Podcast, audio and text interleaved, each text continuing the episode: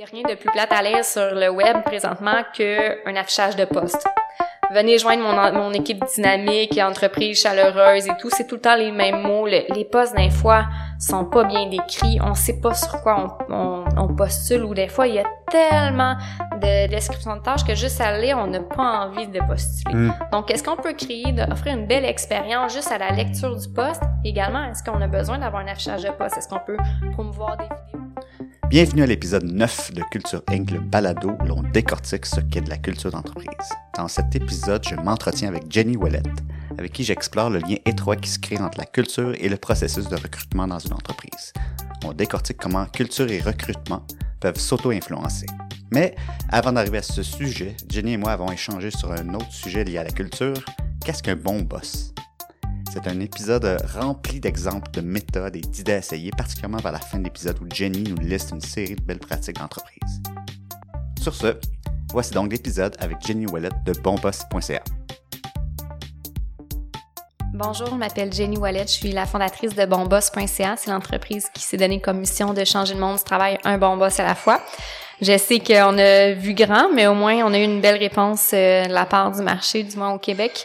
Et euh, concernant un peu plus mon parcours, j'ai gradué en relations industrielles, euh, la cohorte 2010, l'Université de Montréal. Et mon objectif, c'était de contribuer au bien-être des employés. Je pensais que c'était le rôle du département de la gestion de ressources humaines. Donc, je me suis formée, j'ai travaillé dans le domaine pendant quelques années, surtout dans le domaine d'hôtellerie. Et par la suite, j'ai voulu vivre euh, de l'entrepreneuriat. Donc, je me suis découvert être une entrepreneur et justement faire ma passion qui était la rédaction. Donc, je suis, euh, j'ai parti à l'âge de 26 ans ma première compagnie qui s'appelait à l'époque Rédaction M et euh, que j'ai eu pendant environ quatre ans mais mon amour pour la gestion de ressources humaines était toujours là et je me suis dit, il faut qu'on change la façon dont on peut recruter et attirer les gens parce que le modèle traditionnel ne fonctionnera plus lorsqu'il va avoir la pénurie de main-d'œuvre. Et j'ai développé un concept qui s'appelle bonboss.ca et euh, c'est une idée que j'ai eue en 2016, mais j'y ai réfléchi pendant longtemps jusqu'à créer justement euh, l'entreprise en 2007 et la lancer en 2018. Et c'est pas mal ça, je vous dirais, par rapport à mon parcours. Et qu'est-ce que fait Bon Boss? En fait, tu peux nous dire un peu plus quel type d'intervention de produits ou de services? Oui. Donc, Bonboss, qu'est-ce qu'on fait? C'est une entreprise qui est spécialisée en marketing RH et en formation de bons gestionnaires. Donc, on s'est rendu compte que c'est difficile de devenir ce qu'on ne sait pas. Donc, c'est quoi un bon boss? Est-ce qu'il y avait un consensus? On s'est rendu compte qu'il n'y en avait pas vraiment. Donc, on forme, en premier lieu, on forme les managers qui veulent devenir des bons boss et on les outille grâce à des outils comme des évaluations, la formation, des, des, des conseils en leadership et tout. Et également, qu'est-ce qu'on fait? C'est qu'on offre une certification de bon boss. Donc, euh, on évalue les entreprises qui ont des bons gestionnaires et une équipe épanouie. On mesure leur culture, par exemple, durant cette certification-là. Et par la suite, on en fait la promotion. Une fois qu'une entreprise est certifiée, lorsqu'elle obtient la, certification en tant que telle, elle peut euh, faire partie du répertoire des bons boss et on lui euh, conseille, on lui, soit on donne des conseils par rapport à sa culture ou on lui envoie des euh, candidats qui cherchent des bons boss. Donc, on intervient dans la certification, dans le pont, euh, la connexion entre les bons boss et les bons employés. Je suis curieux de savoir, euh, les entreprises justement qui ont passé à travers cette certification, euh, quels avantages qu'ils ont eu de, de, faire cette certification? Tu me dis quelques avantages que vous offrez, mais quelle transformation que tu as pu voir? Ce que j'ai pu voir, qui est plus en termes de qualitatif, hmm. c'est que souvent les gestionnaires, ben, les bons boss savent pas qu'ils sont des bons boss. C'est parce qu'ils sont humbles. Et souvent, ils se posent souvent la question sur qu'est-ce que je peux faire pour mes employés. Parfois, on a des objectifs, des, des, des contraintes. Donc, on peut, on peut se poser des questions, suis-je un bon boss? Et avec l'évaluation, on est capable de répondre à cette, euh, cette question-là. Il y a vraiment un changement donc, entre le avant-après. Par exemple, il y en a qui vont dire, j'ai de la misère à dire que je suis un bon boss. C'est, c'est difficile. Donc, il dit, je suis un boss, mais bon, c'est pas évident. Donc, après la certification, quand on les recroise, ils sont capables de dire, oui, moi, je suis un bon boss parce que ça a été vécu, ça a été annoncé. Donc, c'est un peu un rite de passage, si je pourrais dire. Donc, on casse euh, le symptôme de, de l'imposteur. Donc, ça, c'est niveau expérience. Il y a également, avec les employés, ben c'est intéressant de savoir, bon, on valorise l'équipe en tant que telle, on identifie l'ADN de la culture, euh, qu'est-ce qui rassemble les gens. Donc, c'est quand même intéressant lors de la certification. Par la suite, c'est sûr que lorsqu'on connaît, comme on connaît l'entreprise, Mhm. son équipe, son ADN, si on voit quelqu'un qui, qui fit dans l'équipe, donc on est capable de leur recommander des, des bons employés. Aussi, euh, dès qu'on parle aux médias, on dit, ben, par exemple, chez telle entreprise comme Open Mind Technologies à Blainville, eux, la culture est très forte pour telle, telle, telle raison. Sinon, on peut parler de Kesber. Donc, on les met vraiment euh, de l'avant et c'est sûr que de plus en plus, les gens cherchent un bon boss. Donc, on, ils peuvent aller euh, consulter euh, le répertoire sur notre site web et euh, découvrir dans quelle équipe pourrait fitter, puis avec quel style de leader ils aimeraient travailler. Donc, il y a- c'est sûr qu'il y a un, un transfert de visibilité et de trafic, donc ce qui est bon pour le SEO. Est-ce que tu te spécialises dans un type de, une grosseur d'entreprise ou une industrie? Non, il y a des bons boss partout. C'est une bonne nouvelle, Mhm. mais il faut au moins avoir euh, six employés pour pouvoir vraiment mesurer, euh, faire le sondage là, de l'évaluation. Est-ce qu'il y a une grosseur maximale? Je- je- J'essaie d'imaginer une grosse entreprise comme la Banque nationale. Tu peux-tu avoir un seul bon boss là-dedans? ou Non, on, on considère qu'il s'instaure des microcultures. Mm. Donc, par exemple, si je prends euh, l'institution financière, ben à travers le Québec, s'il y a une succursale euh, en Abitibi puis une traitée à Montréal, c'est sûr qu'il y a une microculture qui va être différente. Donc, ce qu'on s'intéresse, c'est le gestionnaire, son équipe ou son département. Donc, c'est parce qu'on on considère que le bon boss ou le gestionnaire en tant que tel a une influence directe sur la culture et comment les gens vont travailler. Donc, avec ses valeurs, avec son style de management, excusez-moi, il va euh, avoir un impact soit positif, négatif ou neutre. Euh, neutre dans le sens où il va peut-être laisser la culture aller. Donc, euh, on certifie les entreprises qui ont des bons boss, mais on s'intéresse au département en tant que tel. Donc, une entreprise pourrait avoir plusieurs bons boss. C'est ce qu'on leur souhaite aussi. Euh, la certification, ça prend du temps? Ou c'est... Non, l'évaluation, c'est un sondage qu'on fait qui est envoyé aux employés. Donc, ça leur prend 4 et 6 minutes à répondre aux questions. Par la suite, on rentre en communication avec le gestionnaire. Et le sondage qui est vraiment intéressant, c'est que ça nous permet de mesurer son style de leadership, euh, de valider les critères d'un bon boss qui sont l'écoute, le fait qu'il a progressé, qu'il est inspirant, qu'il communique bien, qu'il est juste et équitable pour tous et qu'il qu'il a une vision. Donc, on valide ça ici et ensuite, on valide aussi euh, comment les gens travaillent ensemble. Donc, on flirte avec la culture, puis on est capable de voir est-ce que, par exemple, il y a place à la créativité, est-ce qu'il y a des silos qui, est-ce que les départements travaillent ensemble ou c'est difficile? Et en troisième lieu, on s'intéresse à comment la personne se sent face à son travail, donc face à ses tâches. Donc, euh, c'est comme ça qu'on fonctionne par rapport à l'évaluation. Est-ce que c'est une étude ou, ou un modèle que tu as créé par toi-même ou c'est basé sur un modèle qui existe déjà? Ou... Non, on l'a créé. En fait, euh, ce qu'on s'est rendu compte, c'est qu'il y avait plusieurs qualités de d'être. C'est quoi un bon boss? Donc il y avait plus, il y avait pas de consensus comme je disais un peu Mhm. plus tôt. Et euh, ce qu'on s'est dit, c'est qu'on va demander aux Québécois c'est quoi un bon boss? Donc on l'a fait dans le mois de novembre 2017. On a posé la question c'est quoi pour vous un bon boss? Donc sans contrôler l'échantillon, sauf euh, pour la main d'œuvre active. Et on s'est rendu compte que euh, il y avait cinq qualités fortes. Donc le modèle de c'est quoi un bon boss, on s'intéresse, on a posé la question d'abord aux chercheurs d'emploi et ensuite on l'a validé auprès des études. On est allé voir certains chercheurs pour dire est-ce que nos, con- con- nos conclusions sont euh, sont intéressantes, est-ce qu'ils sont justes ou on doit faire certaines modifications? Fait c'est un modèle qu'on a créé à la base mais qui ensuite a été validé scientifiquement et justement flirte avec certaines notions euh, ou études qui ont été faites ailleurs dans le monde. Est-ce qu'il y a des chances que ce modèle-là évolue avec le temps? Est-ce qu'un bon boss en 2019 euh, sera le même modèle qu'un bon boss en 2025? C'est sûr que euh, un bon boss va évoluer à travers le temps avec les avec les attentes euh, des générations, comme par exemple un bon boss dans pour la génération des baby boomers et celle-ci. Maintenant, par exemple, les, les Grecs ou les X, il y a une différence. Donc, euh, oui, il évolue à travers le temps, et également à travers une région, il y a des attentes qui sont différentes. Aussi, une personne, pour moi, un bon boss peut être de telle, agir de telle façon. Pour toi, peut-être le bon boss va être différent, mais somme toute, il y a des bases qui euh, dans ces années-ci semblent être quand même les mêmes. Donc, parce que le sondage en question, on le refait à chaque mois de novembre de l'année. Donc, cette année, ça va être la troisième année. Donc, on valide. Donc, pour le moment, c'est encore euh, l'écoute et l'empathie, la vulnérabilité qui, euh, qui sont là. Je suis curieux. euh, Est-ce qu'il y en a qui réussissent pas? Puis s'ils réussissent pas, qu'est-ce qu'on fait? Est-ce que vous leur donnez une boîte à outils pour devenir un bon boss? Oui, en fait, euh, on les filtre avant. Donc, on est capable de poser des questions et, et ça se mesure, ça se voit. On est habitué, dans, on est des experts en bon boss, comme on, s'amuse à dire.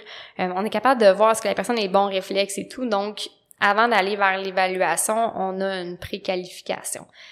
C'est pas tout le monde qui, a- qui passe la préqualification. Et si la personne, par exemple, se rend jusqu'à l'évaluation, elle ne passe pas les critères, donc elle n'a pas le 70% qui est requis, là, on peut soit lui offrir un coaching, soit lui euh, la mettre dans une cohorte de comment devenir un bon boss. Donc, c'est une formation qu'on donne. C'est facile de dire. Est-ce que tu eu des surprises? Est-ce qu'il y a des gens qui étaient comme certains de passer ça, puis qu'il y a eu une communication un peu difficile à dire non, ben non, à date, comme je dis, c'est que la, la préqualification est quand même bien faite. donc, euh, c'est aussi ce qui aide, c'est que les bons, les employés vont nominer leur bon boss. Donc, vont ah, les nommer. Donc, on est capable de parler à l'équipe. Et si, quand que ton équipe se mobilise pour dire que tu es un bon gestionnaire, c'est mm. le signe que tu en es un. Donc, t'es pas mené par ton ego à t'inscrire sur un site internet en disant que tu es le meilleur gestionnaire. Donc, on est capable de. Vous recevez des, des nominations de, de de propriétaires ou d'entrepreneurs ou de gestionnaires qui n'étaient pas au courant de bons boss. Oui, définitivement, ça a été la surprise avec notre modèle. Donc, on a eu plus que 200 gestionnaires qui ont été avisés. Donc, on a fait des appels pour dire félicitations, on a fait une pré-enquête envers vos employés et on a pu voir que vous respectez les critères d'un bon boss pour les Québécois en telle année. Donc, euh, il y en a qui sont très surpris, il y en a qui, qui sont bouche bée, il y en a qui veulent en savoir plus, il y en a qui adhèrent ensuite à la certification s'ils veulent aller plus loin. Mais euh, oui, définitivement, là, ça, ça dans notre euh, mission qui est changer le monde du travail un bon boss à la fois. Donc, les bons boss, mhm. souvent, ne le savent pas. Donc, on a le service de nomination qui était là jusqu'en septembre 2019 qui était existant. Donc. Est-ce que vous avez vos best-of?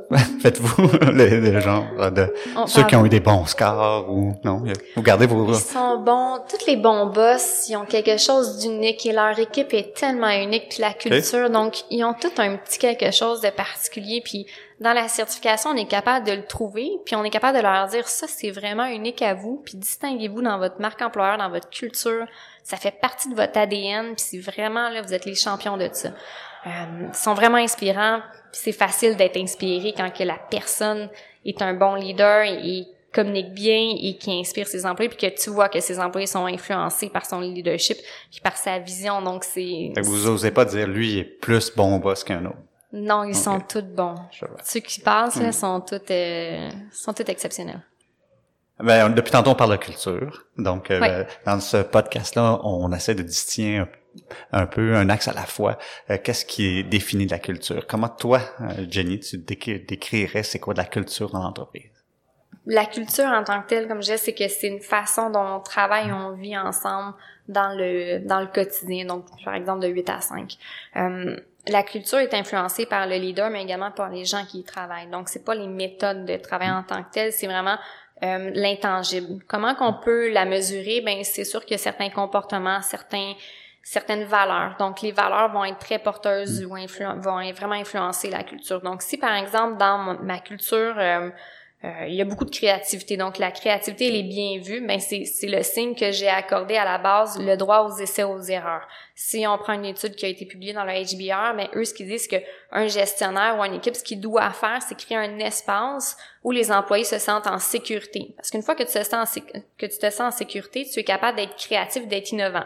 Si, par exemple, euh, il n'y a pas ça, donc, on se sent pas euh, safe dans son travail. Excusez-moi l'anglicisme, mais c'est le, mm-hmm. le, mot qu'on utilisé. Euh, si je me sens pas en sécurité, donc si je, je dépasse le cadre ou les, les, méthodes traditionnelles et je risque de perdre mon emploi, ben je vais faire que ce qui est écrit.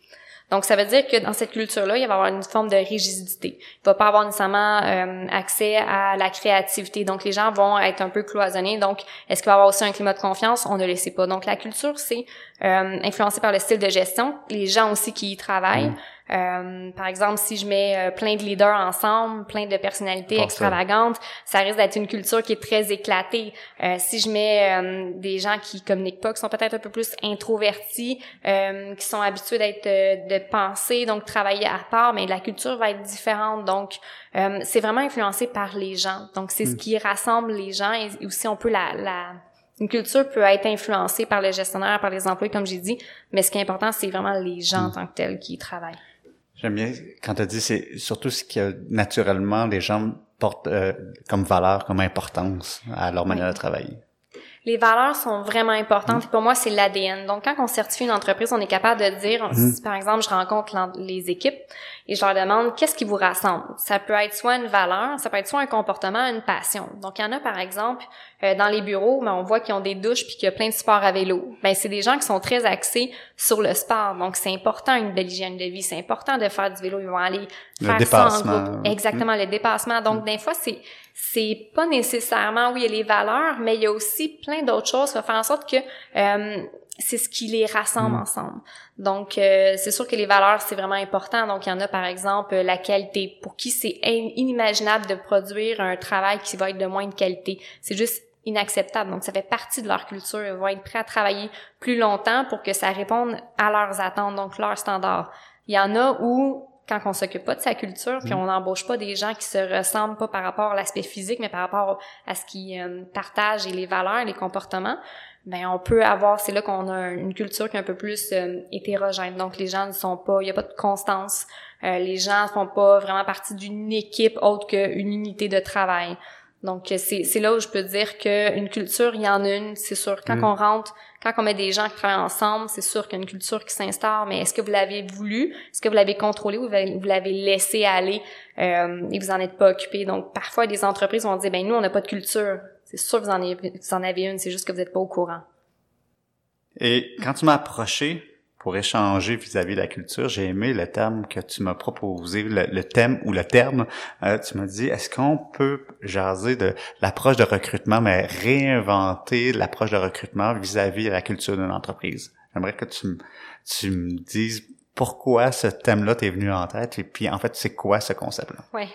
Comme je disais dans mon parcours, c'est que j'ai gradué en gestion de ressources humaines, donc en relations industrielles, et j'ai été ensuite en marketing de contenu. Donc, j'ai écrit plus que 250 sites web et j'ai été à l'inverse. Donc, j'étais dans le mode très euh, écrit, écrit, euh, tout ce qui était les procédures, négociations avec les syndicats. Et ensuite, j'étais dans le dans les équipes TI. Donc, j'ai vu vraiment comme deux modes différents et je me suis dit, on peut créer quelque chose qui est différent, qui s'imbrique un peu des deux. Donc, les RH pourraient s'inspirer du marketing euh, et tout ce qui est les TI et vice-versa.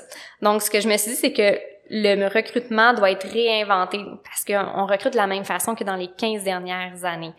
À l'époque, il n'y avait pas de pénurie de main-d'œuvre. C'est une autre génération aussi qui occupait en masse euh, le marché du travail. Donc là, les murs ont changé, les attentes envers les chercheurs d'emploi ont changé et aussi les outils web ont changé. Donc, ce qui fait en sorte que, pour moi, on doit réinventer le recrutement et on doit davantage le coller sur la culture. Donc, en sachant c'est quoi qui nous rassemble, c'est quoi nos valeurs et tout, je peux attirer les gens avec des outils web ou même juste avec mes employés parce qu'ils sont tellement des bons ambassadeurs, ils sont tellement heureux de travailler pour moi que c'est mes c'est mes ambassadeurs premiers. Donc je suis capable de, de créer une culture ou une méthode, une stratégie de recrutement qui est davantage de faire venir des gens en soi que de les chercher comme je dis souvent aux entreprises, c'est soyez l'entreprise que tout le monde cherche et non celle qui cherche des employés.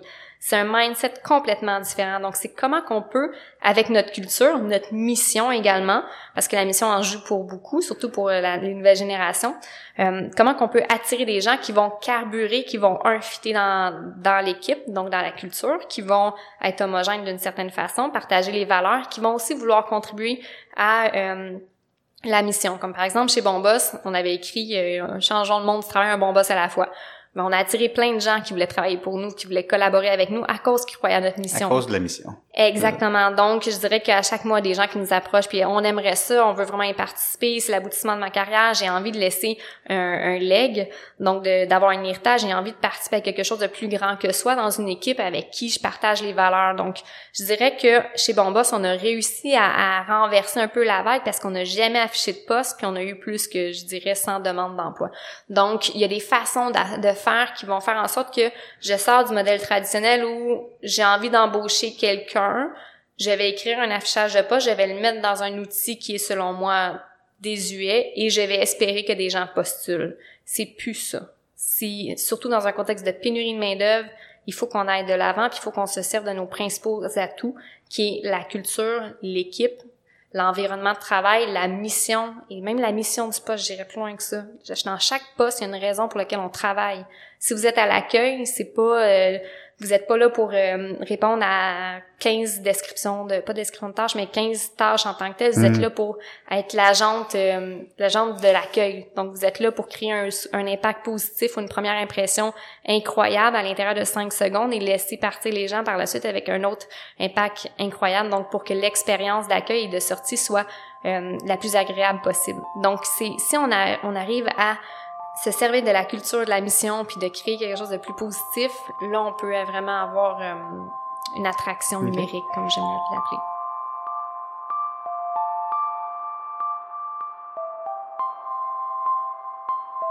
Si une entreprise donc que tu vois ou que tu viens en, à collaborer avec, on le réflexe, le traditionnel, comme tu dis. J'ai trois postes à ouvrir, je vais écrire mon poste, je vais prendre un meeting avec des personnes, c'est quoi cette personne-là, c'est quoi le titre, c'est quoi les tâches, je vais demander un peu le budget, le salaire, puis dire on s'en va sur LinkedIn ou dans tel, sur tel poste. Toi, tu ferais pause, il y a d'autres choses à faire avant. C'est quoi ces choses-là? Ou qu'est-ce que tu dirais avant qu'on ait forcé le marché à essayer de trouver des gens? Qu'est-ce qui, comment on commence? En fait, c'est très simple. Avant d'afficher un poste, il faut savoir c'est qui qui fit dans cette équipe-là. Si je prends, hmm. je prends un département de programmation et que je prends à côté le département des ventes, souvent c'est deux types de personnalités différentes. Même si c'est à l'intérieur d'une même entreprise, ils doivent partager des valeurs, mais il y a quand même des différences entre les profils dans les candidats à attirer. Donc, c'est de réfléchir à qui j'aimerais attirer. Mm. C'est qui qui va fitter, qui va correspondre à mon équipe? Est-ce que dans mon équipe actuelle, par exemple, j'ai trop de leaders ou j'ai trop de juniors? Est-ce que j'ai besoin d'avoir quelqu'un qui est plus un senior pour augmenter euh, l'expérience par rapport à tel domaine? Est-ce qu'il manque une compétence aussi? Par exemple, on aimerait ça axer sur, euh, je sais pas moi, développer de l'intelligence artificielle. On a personne dans l'équipe, mais on peut peut-être ouvrir le marché pour voir si quelqu'un a soit l'expérience ou l'intérêt.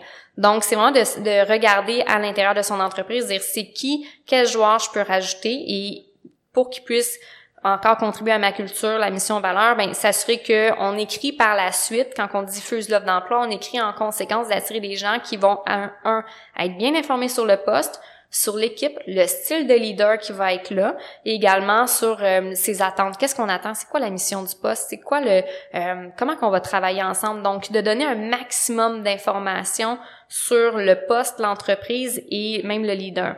Je sais que ça paraît un peu bon, c'est très authentique, c'est beaucoup de transparence, mais les gens c'est ce qu'ils recherchent.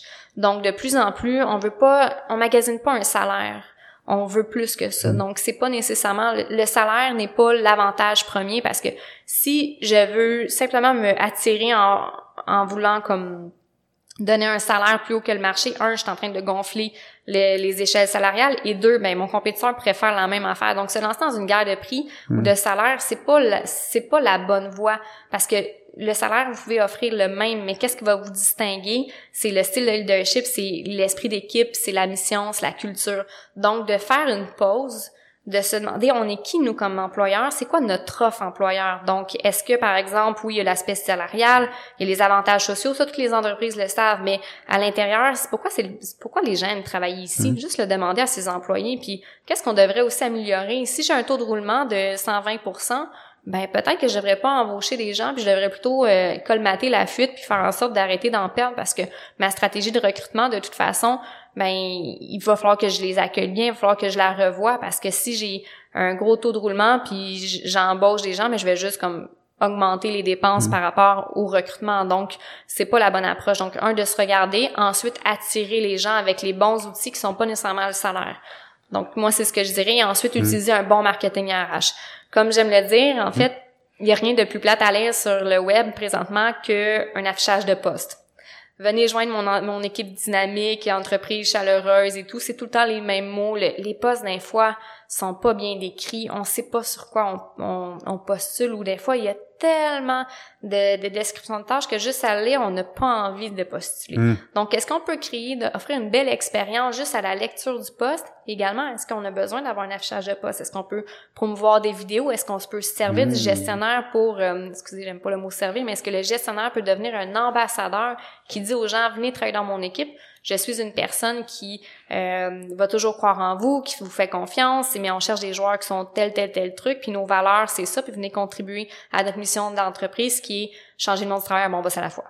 Je donne des exemples comme ça, mais un, se regarder, ensuite utiliser les outils web, euh, faire preuve d'innovation, de transparence, et ensuite euh, attirer la bonne personne, puis s'en fier, se fier tout le temps à est-ce que la personne a les mêmes valeurs ou peut ajouter une valeur, euh, ajouter une compétence qui manque à nos joueurs actuels imagine une entreprise que la culture, elle semble forte, elle, est plaisante, tout le monde en parle, mais c'est pas connu à l'extérieur. Fait comment on fait pour utiliser cette culture-là qui est inconnue, qui est vraiment juste entre les quatre murs, puis de l'exposer? Si une entreprise a une belle culture, donc elle est très forte, mais elle est pas connue, c'est sûr qu'il y a des outils mm. euh, pour se distinguer. Il y a la certification mm. qui existe pour ça, mais je veux pas nécessairement plugger le produit, mais c'est ce que je peux voir parce que c'est une certification qui valorise les gens.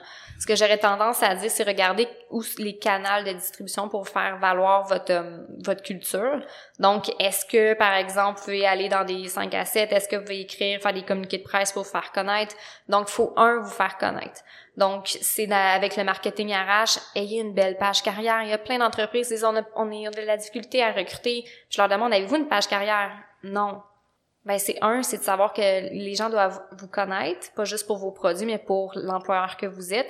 Et également, ben ils doivent euh, être en mesure de postuler. C'est pas nécessairement en dépensant des fortunes sur les sur des sites de recherche d'emploi, c'est peut-être en utilisant votre canal premier qui est vos réseaux sociaux, qui est votre site web, donc votre présence web, veillez à ce que elle puisse euh, être transparente par rapport à votre culture et aussi demander à vos employés. Hmm. On cherche des gens, on vous donne un bonus de 500 dollars s'il est embauché puis il reste pendant trois mois qui se ressemble s'assemble selon certaines études en psychologie. Donc, ça serait intéressant de, si votre employé modèle ou les gens avec qui vous travaillez, ben eux, qu'est-ce qu'ils font? Est-ce qu'ils tiennent encore avec d'autres programmeurs et tout? Mais ben, c'est, juste de, de devenir des ambassadeurs, puis c'est pas juste au département RH. Donc, c'est vraiment à toute l'équipe, selon moi. quand tu mentionnes marketing RH, est-ce que tu mentionnes vraiment avoir quelqu'un du marketing ou quelqu'un même dans l'équipe marketing qui est euh, RH qui est marketing ou c'est quoi ta définition de marketing RH? Pour moi, j'aime beaucoup les, vulgariser. En fait, mm. pour moi, le marketing RH, c'est tout ce qu'on peut dire et faire pour attirer les candidats. Le est-ce que c'est un rôle en précis ou est-ce que quelqu'un, c'est, des gens au RH qui doivent être formés ou c'est quelqu'un de l'équipe marketing qui doit travailler pour RH? J'ai de la misère à répondre à cette question-là parce que j'ai fait les deux. J'étais une fille en RH qui ensuite a été dans le marketing. C'est tout un apprentissage. Puis j'ai cinq ans, cinq ans d'expérience dans chacun des rôles. Donc c'est assez euh, c'est une, question qui est très difficile à répondre. J'aurais tendance à dire que dans le marketing, vous pouvez faire du marketing RH, mais il faut travailler de pair avec la personne qui est au marketing parce qu'elle connaît les lois. Donc, par exemple, euh, Facebook en 2018, euh, si ma mémoire est bonne, a eu un, euh, un, litige parce que quand on fait des publicités ciblées, on peut dire ben on va offrir notre affichage de poste juste aux femmes entre 20 puis 25 ans. Donc, ce qu'on fait par le fait même, c'est même dans un marketing qui habituellement on, on vend à des consommateurs, ça c'est c'est très c'est légal. Mm. Mais côté euh, chercheur d'emploi, c'est que on restreint l'accès aux à l'offre d'emploi. Donc, on n'a pas le droit de discriminer d'une certaine façon. Au Québec, il n'y a pas eu encore, dans ma connaissance, une jurisprudence par rapport à ça, mais de connaître les lois, l'environnement, c'est très, très, très mm. important. Et quand je vois des gens qui euh, pensent que le marketing, c'est euh, le marketing RH, c'est du marketing traditionnel. Non, il faut vraiment faire attention parce qu'on va dans le légal. Il y a d'autres stratégies également. Il y a une statistique qui dit que 81% des, des chercheurs d'emploi des nouveaux employés disent que l'image qui se sont faites vendre, soit par le recruteur ou par le site web, est différente de la hmm. réalité, donc de la culture. Ça Combien t'as dit? 80? 81%. Donc, ça veut dire que dans 19% des cas, ce qu'on a, l'image qu'on a projetée, le poste qu'on a vendu est réel. Donc, de vendre quelque chose qui est plus beau, qui colle pas avec la mhm. réalité, donc avec la culture, ça va faire en sorte que la personne va quitter sûrement dans les six premiers mois parce que déjà les attentes sont tellement hautes, puis la réalité, il y a un disconnect qui fait en sorte que euh, pourquoi je devrais travailler là, l'employeur n'a pas été authentique et c'est pas ce sur quoi j'ai postulé. Donc, je dirais de oui, le, marketing. Qu'est-ce qu'on recommande aux gens non, de, de absolument pas vendre son entreprise ou d'être le plus juste possible, c'est ça? Il faut être transparent, l'authenticité. Les gens cherchent du sens, ils cherchent l'honnêteté. Si c'est plat de travailler dans votre domaine, dites-le. Mais dites-le avec humour. Mais c'est vrai, donc parfois dire on n'est pas parfait. Venez travailler avec nous, on n'est mm. pas parfait. Peut-être qu'avec votre expérience, on va le devenir un peu plus parfait. Mais juste d'être honnête, ça paye. Donc, si quelqu'un fait une erreur dans votre, avec un de vos collègues, fait une erreur puis il le dit pas, c'est pire, selon moi, pas mm. le dire, le cacher, donc mentir que l'assumer puis ensuite on peut aller de l'avant ensemble.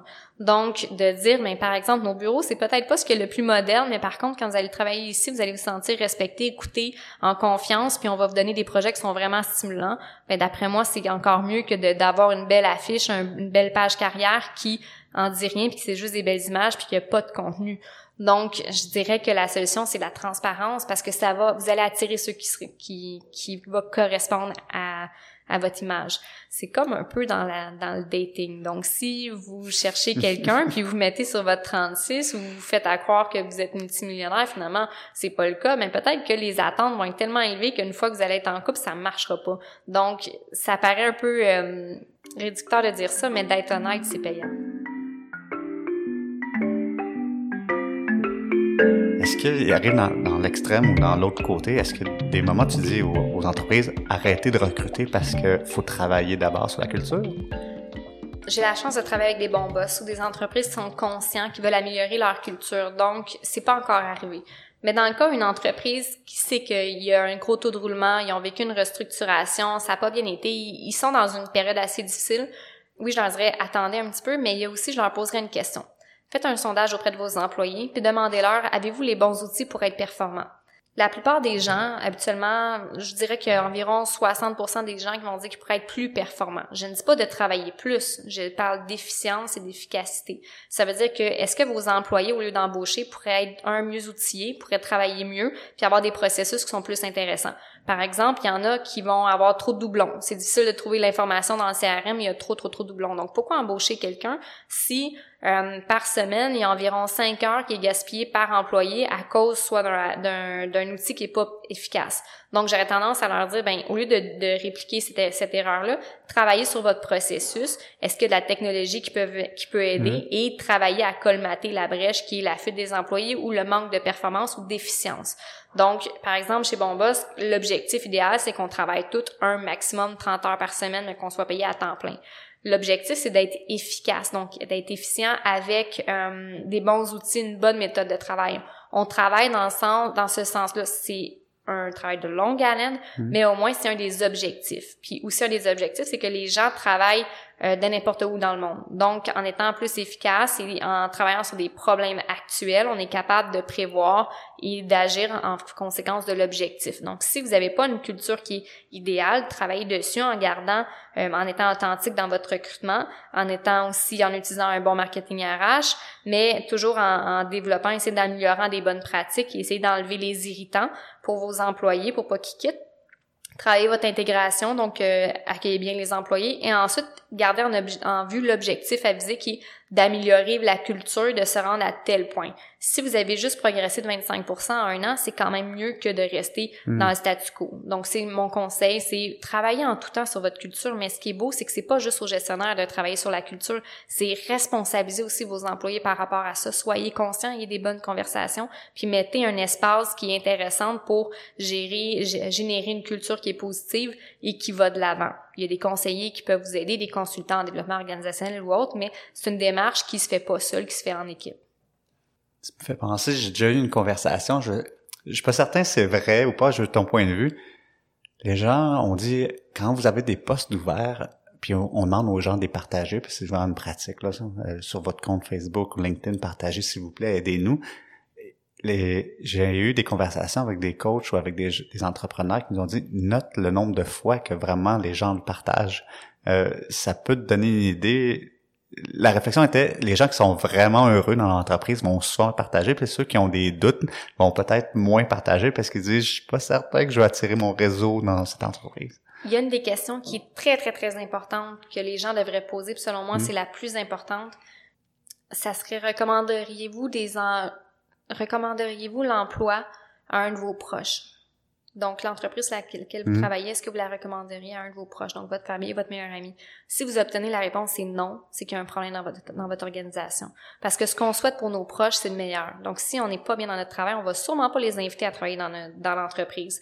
Donc, de forcer ses employés à utiliser son réseau personnel, un, est-ce qu'ils sont payés pour ça? Deux, est-ce que c'est leur rôle? Trois, est-ce qu'ils veulent vraiment faire ça? Moi, je trouve que c'est une mauvaise tactique, puis c'est plus forcer les choses que d'autres choses. Donc, euh, je dirais laisser tomber cette pratique-là, puis... Mais tu parlais quand même qu'eux pouvaient être des bons ambassadeurs, mais toi, ambassadeur, c'est autre que juste partager. Euh.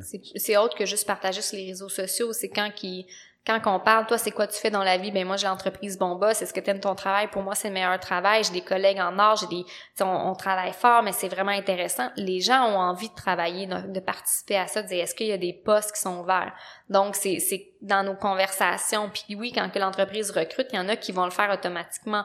Donc, quand tu es, vraiment mobilisé puis tu es un bon ambassadeur, tu le fais naturellement sans que ce soit contrôlé par le recruteur.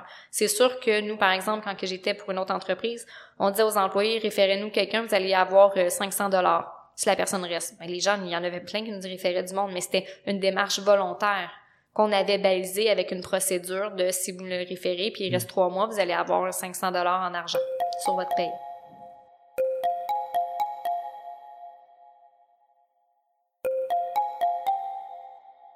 J'ai encore en tête euh, une incroyable étude que tu m'as parlé tantôt. 80% des gens vont dire que ce qu'ils avaient vu euh, avant euh, et la réalité de l'entreprise, c'est différent. Est-ce que tu es tombé, puis je me, là, tu fais beaucoup de références, donc je veux, je veux en sortir le plus possible. Est-ce que tu es tombé sur d'autres études ou d'autres euh, d'autres de ces chiffres-là par rapport soit au recrutement ou à la culture d'entreprise qui t'ont marqué? J'ai passé un an à lire beaucoup. Je suis très passionnée sur tout ce que les bons boss, la culture, qu'est-ce que les entreprises font qui qui va les mener ailleurs à un autre niveau? Puis comme dans le livre Good to Great justement euh, qui parle des, des, bons leaders et tout. Donc qu'est-ce que les entreprises ont? Puis qu'est-ce qu'il faut éviter? Euh, en lisant toutes euh, tous ces, ces écrits-là, j'ai remarqué certaines euh, statistiques. Donc celles dont j'ai me parlé de 80% des, des gens disent qu'il y a un, écart entre la réalité et euh, le poste lequel ils ont appliqué. Il y a également le fait que 56% des jeunes travailleurs vont refuser de travailler pour un gestionnaire à cause de ses valeurs ou de son comportement.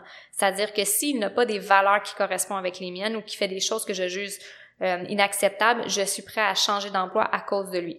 Donc ça, avec les, ça c'est vraiment propre à la jeune génération. Donc il faut vraiment faire attention, il faut vraiment outiller les gestionnaires.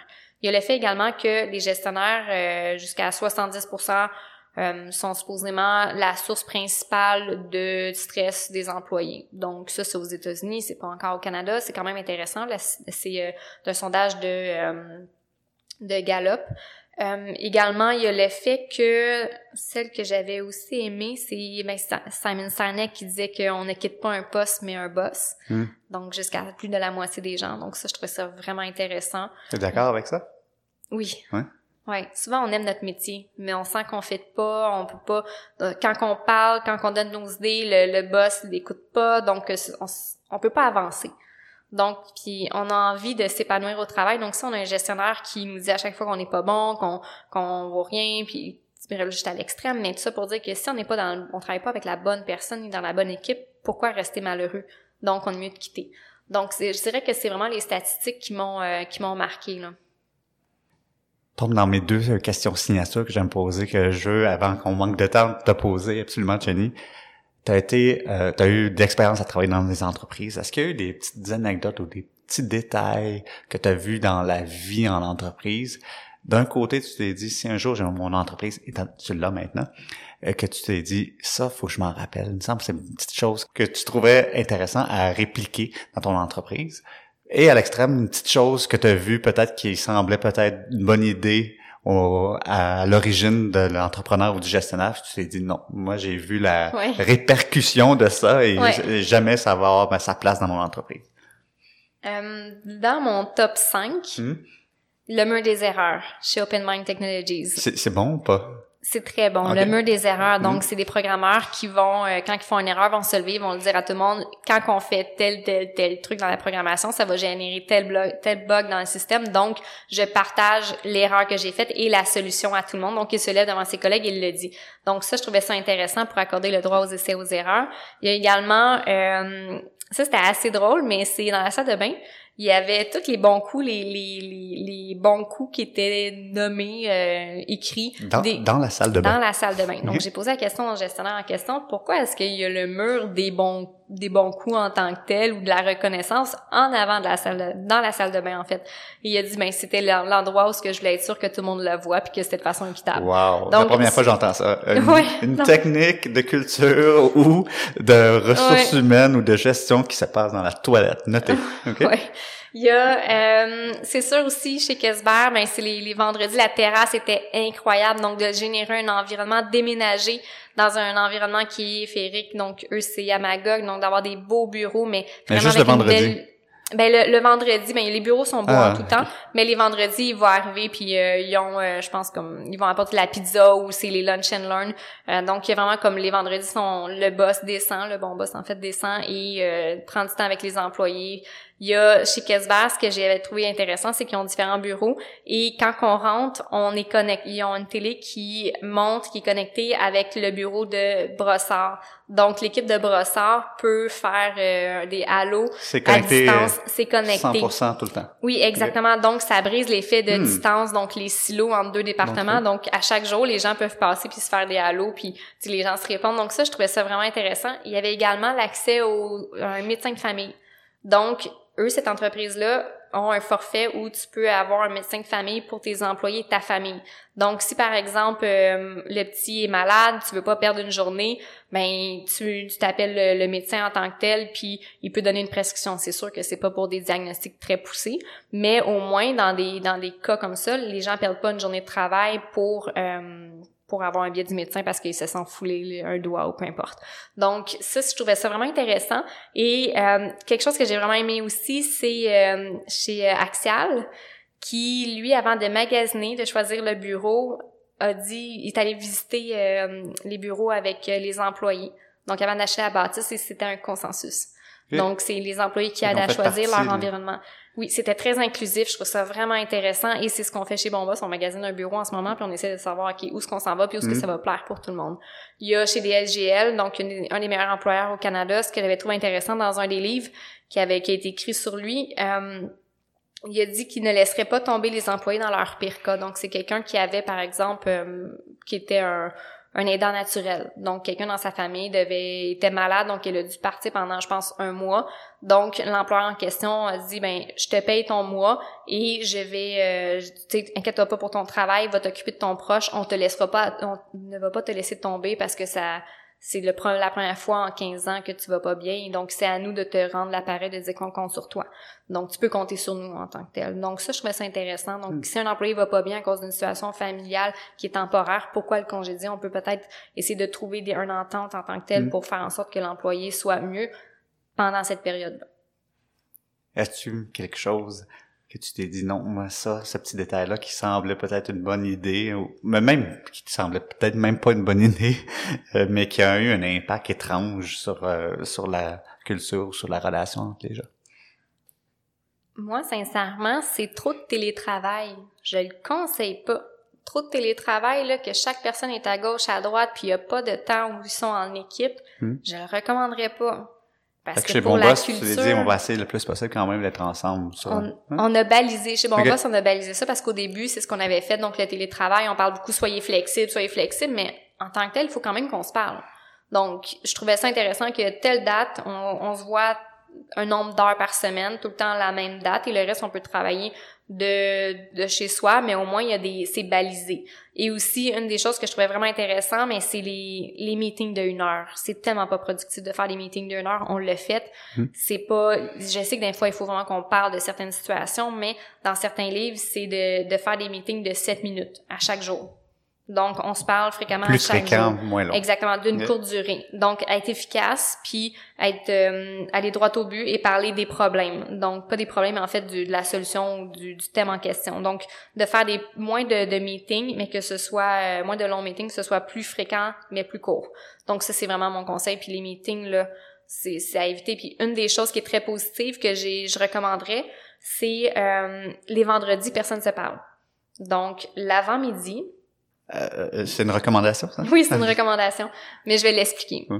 Euh, les vendredis, c'est une entreprise qui avait essayé ça. Souvent, à la fin de semaine, qu'est-ce qui arrive? Le- on, on va partir, on n'a pas le temps, on va rester plus tard au bureau parce qu'on a tellement d'imprévus. Donc, on, on quitte, puis on n'a pas répondu à tous les courriels, il reste des choses en suspens.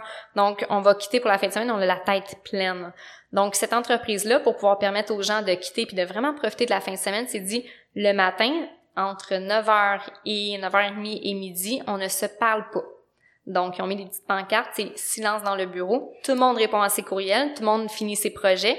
Et le midi, on dîne tous ensemble, puis le reste de la journée, on se parle. Wow, ça, ça fonctionne, ça? Ça fonctionne vraiment bien parce que les gens, un, quand on se fait trop déranger, on n'a pas le temps, ça crée une frustration, on n'a pas le temps de finir nos dossiers, on n'a pas le temps de, de, vraiment se concentrer à ça. Donc, c'est le bureau, en fait, l'équipe de travail en tant que telle, on fait le test pour une journée, c'était une journée, puis c'est l'équipe en tant que telle qui a décidé de, de demander que ce soit fait à chaque semaine. Comme ça, il y avait personne qui devait manger devant son écran pour finir ou restait plus tard pour euh, finir c'est les mhm. choses importantes. Donc, ils prenaient le temps de manger ensemble le midi. Donc ça, j'ai trouvé ça intéressant et c'est quelque chose que je recommande et que je ferai. J'imagine qu'il y a certains postes qui sont moins faciles. Support au téléphone, pas parler un vendredi, ça peut être plus. Ouais, non, mais c'est c'est de se parler entre ah, collègues. mais non, par téléphone, oui, il faut répondre à nos clients, mais dans ta carrière, là, on sort vraiment du sujet de culture. Je veux juste savoir pour, pour qu'on puisse partager au plus de monde. Est-ce qu'il y a quelque chose dans de type un livre, une conférence, une rencontre, un cours, un mentor, quelque chose qui t'a marqué dans ta carrière que, que, que toi tu recommandes puis que, qui marque peut-être euh, d'autres personnes? Un des mentors, j'ai rencontré des gens formidables qui ont été vraiment significatifs. Euh, il y a eu, il y a eu Jacques euh, Coder-Laro qui m'a vraiment aidé à comprendre un peu plus le modèle des bons boss. Donc, lui a été euh, significatif euh, dans mon parcours chez Bon Boss. Il y a des livres aussi euh, comme Good to Great que j'ai vraiment aimé. Il y a Les cinq grands rêves de vie qui parle, de tome 2, qui parle de l'entreprise DSGL, qui est située à Blainville, qui est un des plus grands employeurs, un des meilleurs employeurs au Canada, qui a été très intéressant, très inspirant. Euh, mais c'est sûr que celui qui a vraiment changé, c'était un livre que j'ai lu il y a cinq ans, que je traîne avec moi souvent. C'est euh, des lettres pour les leaders. Donc c'est un c'est un livre américain traduit seulement en anglais qui donne des conseils de je pense 200 personnes. Tu peux avoir par exemple Mohamed Ali, le Dalai Lama, la famille Bush, donc plein de leaders différents qui donnent eux leurs conseils. J'ai trouvé ça tellement inspirant. Euh, donc c'est ce qui m'a aidé. Puis un des moments vraiment importants, c'est euh, quand j'ai été nommée euh, finaliste pour le leadership au féminin pour un des concours de la jeune chambre de commerce ça a été intéressant parce que là, de vivre le volet, c'est moi qui certifie les bons boss, puis de le vivre, puis de vivre le syndrome de l'imposteur, d'assumer ça, j'ai trouvé ça difficile. Et euh, lors d'une formation euh, avec Jacques et Julie, donc mes deux formateurs, et Jacques Coderlaro que je vous parlais tantôt, il, euh, il a pris le temps de justement dire que j'avais été nominée puis que j'étais une bonne leader, donc il a fait en sorte de, avec ses, ses mots, de briser mon mon syndrome de l'imposteur. Et là, ça l'a vraiment comme, je dirais, libéré en tant que tel, mais je j'assume plus le fait d'être un leader euh, féminin. Merci du partage. Merci. Jenny, avant qu'on quitte, les gens ont peut-être euh, aimé ce qu'ils ont entendu. Ils veulent peut-être contacter Jenny. Quels sont les, les meilleurs moyens pour qu'on puisse rentrer en contact avec toi? Euh, écrivez-moi sur LinkedIn, sur Bonboss aussi, ou euh, à Jenny commercial bonboss.ca. Si on se croise euh, lors d'une conférence ou autre, venez me voir. J'aime tellement ça parler avec les gens, j'aime échanger. C'est la raison pour laquelle j'ai créé Bon Boss, donc euh, gênez-vous pas si vous venez me voir, euh, dites juste Jenny, salut, euh, puis présentez-vous, ça va me faire plaisir. Parfait, on va mettre ça sur notre site web. Merci beaucoup de ta présence au podcast. Merci aussi de tous tes partages puis de tes réflexions sur la culture, sur le recrutement, sur l'impact que le recrutement peut avoir. Merci beaucoup. Merci à toi. Voici donc la fin de cet épisode avec Jenny Willett. Tous les liens et ressources mentionnés durant cet épisode sont listés sur la page de cet épisode sur notre site web cultureincpodcast.com. Si vous nous écoutez sur Apple Podcast ou toute autre plateforme qui permet d'évaluer les podcasts, n'hésitez surtout pas à le faire avec Culture Inc. Ça nous donne un bon coup de main pour la promotion de ce balado. Ici Mathieu tu je vous donne rendez-vous au prochain épisode où je continue ma quête de décortiquer la culture d'entreprise un axe à la fois.